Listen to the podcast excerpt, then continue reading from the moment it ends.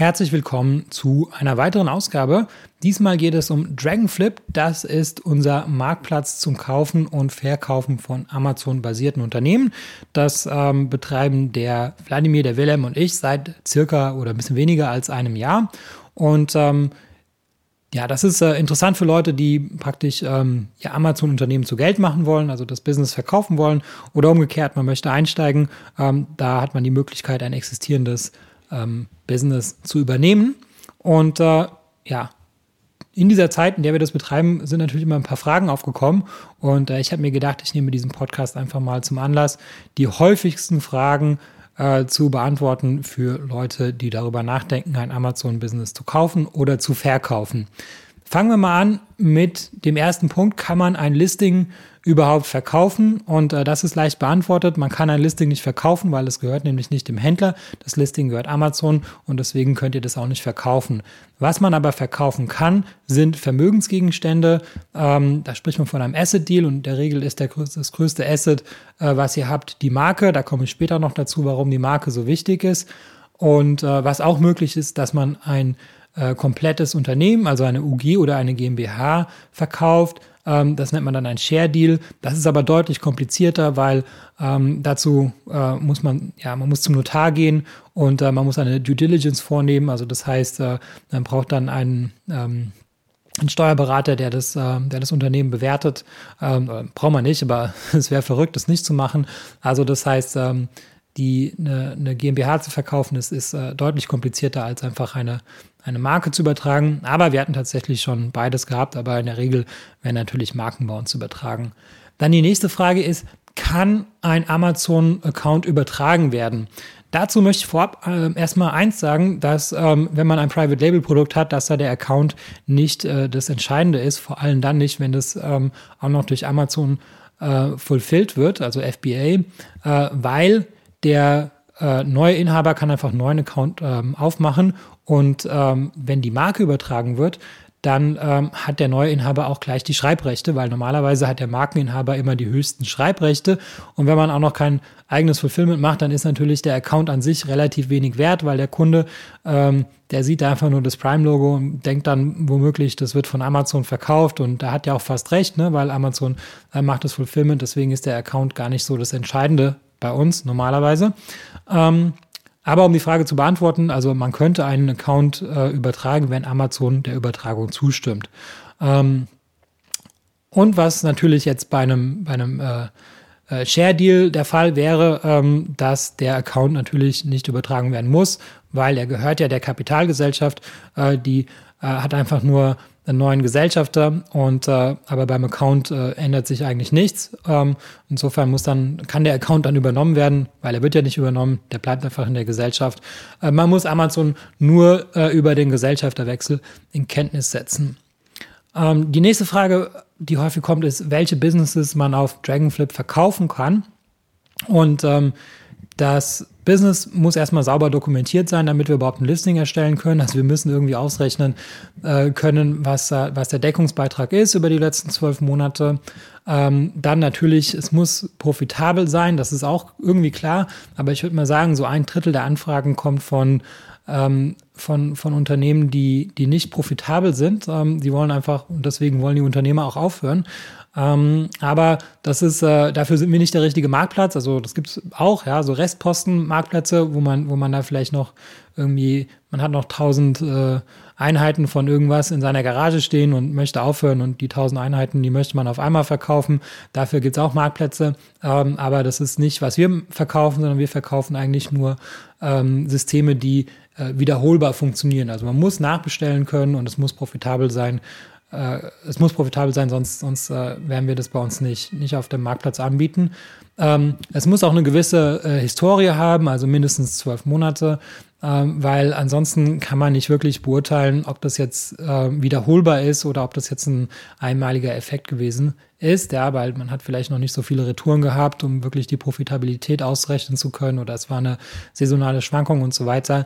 Ähm, also uns wurde zum Beispiel mal so ein Fidget Business, äh, Fidget Spinner Business äh, an, angeboten.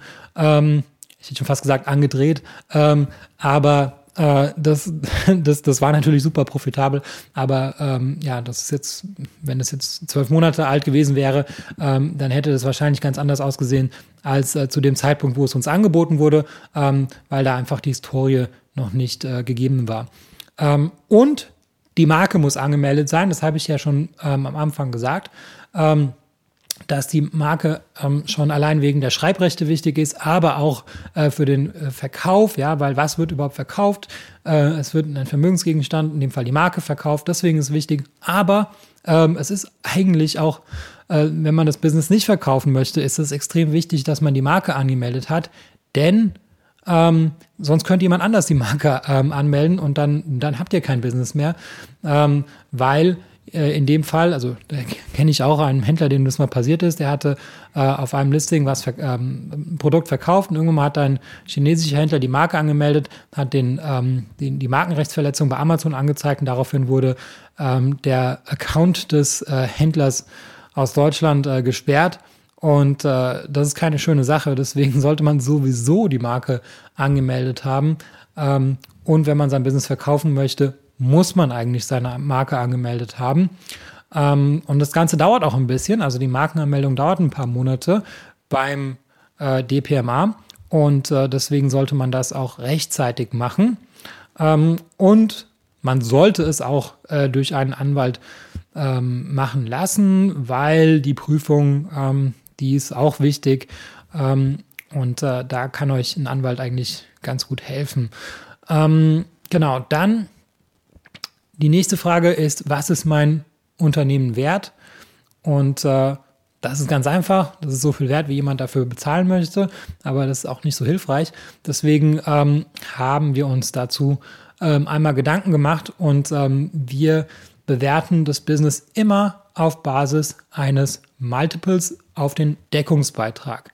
Also das heißt, ähm, und der Deckungsbeitrag ist bei uns, äh, das sind die Kosten, die man hat, also die Einkaufskosten, die Amazon-Kosten, Retourenkosten, Werbekosten, ähm, Tools, Lounge, alles, alles Kosten, die man hat, äh, die werden abgezogen ähm, und ähm, übrig bleibt, also von den Einnahmen abgezogen und äh, das, was dann übrig bleibt, sind der ist der Deckungsbeitrag. Was da jetzt nicht berücksichtigt wird, ist das Unternehmergehalt. Ähm, und Steuern auch nicht, außer natürlich die Mehrwertsteuer, das ist klar. So, aber jetzt haben wir diesen, diesen Deckungsbeitrag ähm, und äh, der könnte zwischen, normalerweise zwischen 18 und 36 liegen. Das ist jetzt eine sehr große Bandbreite. Und ähm, normalerweise liegen wir bei uns eher so zwischen 18 und 20, was bei uns verkauft wird. Ähm, und das ist ähm, der Teil, den würde ich mal sagen, das sind so die Amazon Basics. Also wenn man auf Amazon alles richtig macht, dann kann man ein Multiple von 20 durchaus erreichen. Ähm, das heißt, was man auf Amazon alles richtig machen kann, sind zum Beispiel, dass man sehr gute Bilder hat, man hat viele Rezensionen, man hat ähm, äh, Advanced oder Enhanced äh, Brand Content, weil man ja die Marke äh, angemeldet haben sollte. Ähm, man sollte auch eine gewisse Historie haben. Je älter das Business, desto besser. Das ist auch klar. Ne? Ein Business, was schon oder ein Produkt, was sich schon seit drei Jahren oder vier oder fünf Jahren verkauft, da ist natürlich das Risiko geringer, als wenn man ein Produkt hat, was sich erst seit zwölf Monaten erfolgreich verkauft. Ähm, man sollte mehrere Produkte haben. Dadurch äh, gibt es auch weniger Risiko. Wenn mal ein Produkt nicht mehr funktioniert, dann gibt es noch andere Produkte. Man sollte auch auf mehreren Amazon-Marktplätzen anbieten. Also das heißt, wenn jetzt irgendwie ein Produkt ähm, nicht mehr so gut verkauft wird äh, auf einem Amazon-Marktplatz, dann kann sich das gleiche Produkt auf den anderen Marktplätzen immer noch gut verkaufen. Das sind alles so Sachen, die kann man auf Amazon machen. Das sind die Amazon Basics. Ähm, und mit denen bekommt ihr ein Multiple zwischen 18 und 20. Man kann aber auch ähm, sich von Amazon emanzipieren und dann ist auch ein Multiple bis zu 36 möglich.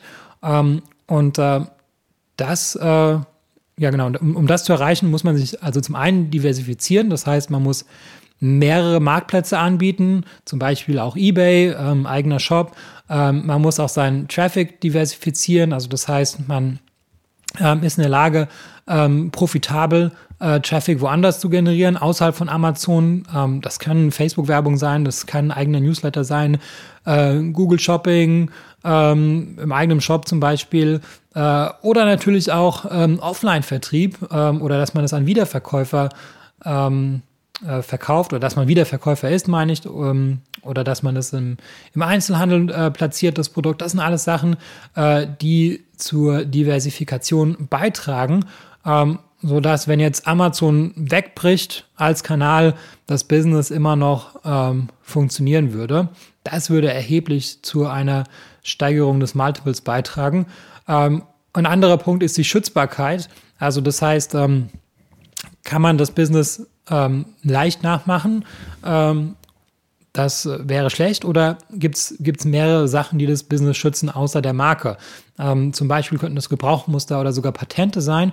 Ähm, oder es könnte aber auch die äh, Beziehung zu dem Lieferanten sein. Also das heißt, ähm, da hat man im besten Fall exklusive äh, Vereinbarungen mit dem Lieferanten. Das wäre sehr hilfreich, weil wenn man jetzt einer von vielen ist, der bei diesem Lieferanten bestellt, dann äh, ist es natürlich auch leicht für jemand anderen bei diesem Lieferanten zu bestellen, sein eigenes Label drauf zu machen und das Produkt selbst zu verkaufen. Aber wenn man jetzt zum Beispiel ähm, für diesen Lieferanten ein, ein strategischer Kunde ist, über den ähm, viel verkauft wird, ähm, dann kann man natürlich sagen, okay, wir möchten aber auch äh, der, der exklusive äh, Partner sein, der auf dem Kanal Amazon verkauft. Und das wäre zum Beispiel ähm, auch schon ja, etwas, was, was dich dagegen schützt, dass jemand anders genau das gleiche Produkt vielleicht auch auf den Markt bringen kann.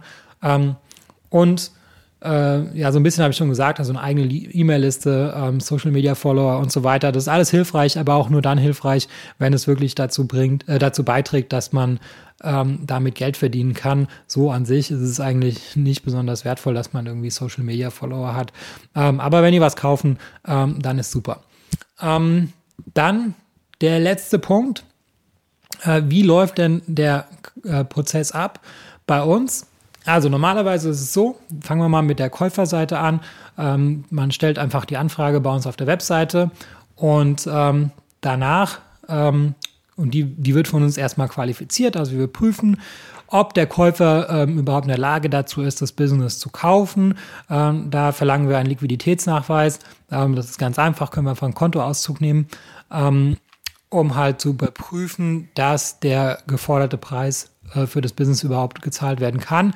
Natürlich ist uns klar, das muss nicht immer äh, alles 100 Prozent und auf einmal bezahlt werden, aber ähm, ja, wir schauen einfach, ob das äh, zumindest äh, vorstellbar wäre, dass, dass der Deal äh, stattfinden könnte. Dann leiten wir den Kontaktdaten von dem Käufer weiter an den Verkäufer und der Verkäufer ist immer derjenige, der darüber entscheidet, ob man ähm, äh, den, den Kontakt aufnimmt oder nicht. Also der Verkäufer, der hat immer die Möglichkeit, eine Anfrage abzulehnen. Ist ja auch klar, weil es könnte ja auch ein direkter Wettbewerber sein. Ähm, und deswegen ähm, hat der Verkäufer immer da das letzte Wort. Ähm, und ja, so ein paar andere Sachen, die auch noch mit abgefragt werden, ist jetzt zum Beispiel sind jetzt auch noch die, die, die Social Media Accounts und dann überprüfen wir, ähm, ob die übereinstimmen mit der E-Mail-Adresse. Also das heißt, wir versuchen halt so gut wie es geht ähm, zu schauen, ob die äh, Käufer auch diejenigen sind, die sie, äh, die sie sagen, die sie sind und ähm, ob sie äh, über die Mittel äh, verfügen, das Business zu kaufen. Dann, ähm, wenn Käufer und Verkäufer ähm, sich einig sind, ähm, und in der Regel hat man ja mehr als ein Angebot, dann ähm, findet irgendwann mal der Vertrag statt und das, der findet natürlich nur zwischen dem Käufer und Verkäufer statt und nicht zwischen uns. Allerdings ähm, stellen wir beiden Seiten einen Mustervertrag zur Verfügung. Ähm, und äh, der hat uns einiges gekostet, dieser Vertrag. Und ähm, der ist äh, speziell für diesen Zweck halt gemacht, nämlich dass ein Amazon FBA Business, ähm, dass da die Assets für übertragen werden. Und ähm, und äh, das spart euch so ein bisschen, ein bisschen Geld, würde ich mal sagen, weil äh, wenn man ähm, selber zum Anwalt geht und dem Anwalt sagt, schreib mal bitte einen Vertrag, ja, dann wird das sehr viel teurer sein, als wenn man unseren Mustervertrag nimmt und einfach zum Anwalt geht und sagt, hier, ich habe hier diesen Vertrag, ähm, kannst du mal bitte prüfen, ob der so in Ordnung ist. Ähm, und dann wird der Anwalt sagen, okay, das habe ich irgendwie in einer halben Stunde überprüft und äh, das äh, ist für beide Seiten, glaube ich, ganz angenehm. Und im Erfolgsfall, also wenn dann das Business erfolgreich verkauft wurde, dann bekommen wir die Provision, das ist 15 Prozent des Verkaufspreises von dem Verkäufer. Also für den Käufer ist es äh, äh, nicht mit Kosten verbunden. Ähm, und dann nochmal der ganze Prozess auf der Käuferseite. Ähm, das heißt, äh, die, das man, man stellt uns das Listing vor, also da gibt es unser Evaluationstool ähm, oder man schreibt uns eine Mail oder man ruft uns an, wie auch immer. Ähm, und äh, dann schauen wir uns das Ganze an, ob das äh, für uns interessant ist. Und ähm, wenn es für uns interessant ist, dann erstellen wir ein Listing ähm, und wir verlangen auch kein Geld für die Erstellung des Listings. Ähm, und das Listing wird erst freigegeben nach der Freigabe durch den Verkäufer. Also das heißt, äh, ihr könnt euch sicher sein, dass wir da nichts äh, online veröffentlichen, ohne dass ihr dem vorher zugestimmt habt. Und ähm, dann, äh, wenn das Listing live ist, dann haben wir noch die Möglichkeit, das noch bei ein paar anderen äh, Unternehmensbörsen, da gibt es eine von der IHK zum Beispiel, ähm, das zu veröffentlichen. Und äh, das machen wir aber allerdings auch nur äh, mit eurer Zustimmung. Also wir sagen euch vor, wo wir das alles noch ähm, platzieren möchten. Und mit eurer Zustimmung werden wir das dann dort platzieren. Und dann genau kommen die Anfragen rein. Und ähm, normalerweise habt ihr dann ähm, immer mehrere äh, Kaufinteressierte und äh, habt dann die Möglichkeit, äh, die Käufer ähm, da zu fragen, ein Gebot abzugeben und dann im besten Fall ähm, habt ihr dann mehrere Angebote und könnt euch dann das aussuchen, was am besten zu euch passt. Ja, das ist natürlich nicht immer nur der Preis. Es gibt auch andere Faktoren, die da eine Rolle spielen können, wie zum Beispiel äh, zahlt man alles auf einmal oder äh, wie viel Einarbeitung äh, ist erforderlich und so weiter. Ähm, aber der Deal findet, wie gesagt, zwischen Käufer und Verkäufer statt. Ähm, genau. Was noch zu sagen ist, ähm, unbedingt sollte man Zeit einplanen. Also das bekommen wir natürlich auch öfters, dass jemand sagt, ich möchte mein Business verkaufen. Ähm, schafft ihr das noch diese Woche? Ja, das ist total unrealistisch. Ähm, das kann manchmal bis zu sechs Monate dauern. Ähm, also das heißt, plant unbedingt Zeit ein euer Business zu verkaufen und, äh, und, und führt das Business auch einfach weiter, so als ob ihr es nicht verkaufen äh, wolltet, weil zum einen ihr wisst ja nicht, ob ihr es wirklich verkaufen werdet. Ähm, und das andere ist, sagen wir mal, ihr, ihr schafft es, äh, das Business jetzt irgendwie nach, sagen wir mal, einem Monat oder so oder zwei Monaten zu verkaufen und, äh, und dann seid ihr out of stock. Ja, dann, das ist eine Katastrophe, ja. Das heißt, der, der Käufer wird dann natürlich auch sagen, nee, dann will ich es doch nicht kaufen, ja, weil, ähm, weil er will ja ein System übernehmen, was man fortführen kann und nicht ein Business, was man erstmal wiederbeleben muss, ja. Das heißt, ihr müsst immer in Stock bleiben, immer weiter bestellen, als ob ihr das gar nicht verkaufen würdet und, äh, und natürlich möchte der Käufer auch einen Aufwärtstrend im besten Fall sehen. Also das heißt, wenn ihr euch schon innerlich davon äh, verabschiedet habt, ja, und äh, vergesst irgendwie nachzubestellen, dann, dann wird es schwer mit dem Verkaufen.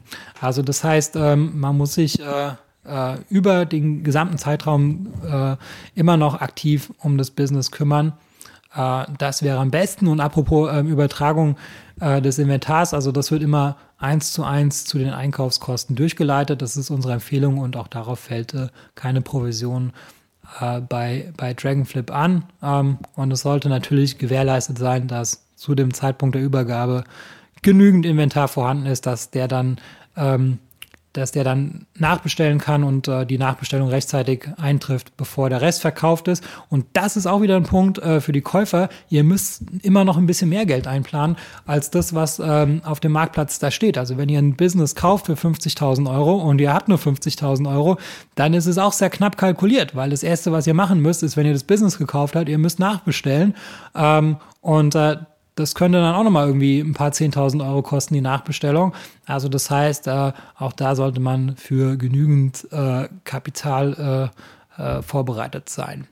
Okay, das war's, glaube ich, so die Basics. Ähm, genau, wenn ihr äh, darüber nachdenkt, euer Business zu verkaufen oder einfach nur eine Einschätzung darüber haben wolltet, ob es verkaufbar ist oder was man tun sollte, um einen möglichst hohen Verkaufspreis zu erzielen, oder wenn ihr ein Business kaufen wollt, dann meldet euch gerne bei uns auf dragonflip.com. Danke, ciao.